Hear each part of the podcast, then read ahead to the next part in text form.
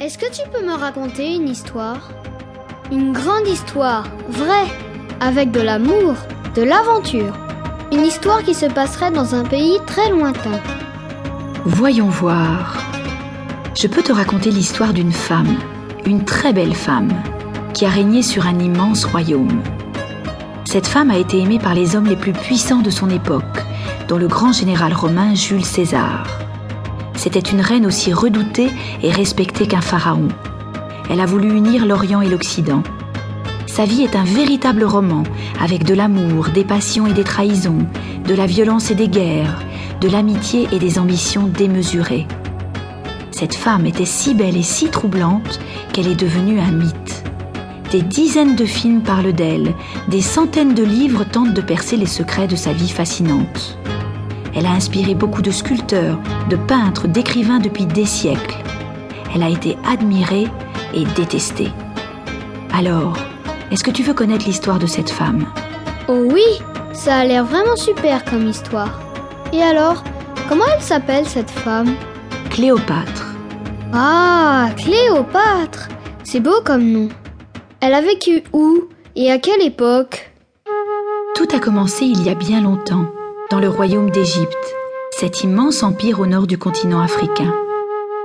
Cléopâtre est née en l'an 69 avant Jésus-Christ, c'est-à-dire 69 ans avant le point de départ du calendrier chrétien, qui commence avec la naissance de Jésus. Cléopâtre est un nom d'origine grecque. Cela signifierait la gloire de son père, ou la fille dont la beauté fait l'honneur de son père. Et que se passe-t-il en Égypte au moment avant Jésus-Christ L'Égypte est un très grand pays qui fait plus d'un million de kilomètres carrés, deux fois plus grand que la France. Pendant des siècles et des siècles, des dynasties de pharaons comme Ramsès II ont régné sur ce pays riche, immense et puissant. C'est quoi un pharaon? Pharaon, c'est le titre que porte le roi d'Égypte. À l'origine, cela veut dire celui qui règne sur le palais royal. Puis c'est devenu l'équivalent de Sa Majesté. Les pharaons les plus connus ont été Ramsès II, Akhenaton, Khéops ou encore Aménophis. Et il gouverne tout seul le pharaon? Tous les pouvoirs sont dans les mains du pharaon, mais il est aidé par le vizir, qui est le premier fonctionnaire du royaume. Et le vizir lui-même est entouré de plusieurs hauts personnages qui doivent assurer la richesse et la stabilité du royaume. Le chef des armées, qui commande les soldats, le chef des champs, qui est chargé de l'agriculture, le directeur du sceau, qui est chargé des richesses et du trésor, et le scribe, qui est l'équivalent du ministre de l'Intérieur et s'occupe des archives royales. Le roi choisit dans sa famille ou parmi ses proches les chefs militaires, les juges, les prêtres ou les hauts fonctionnaires.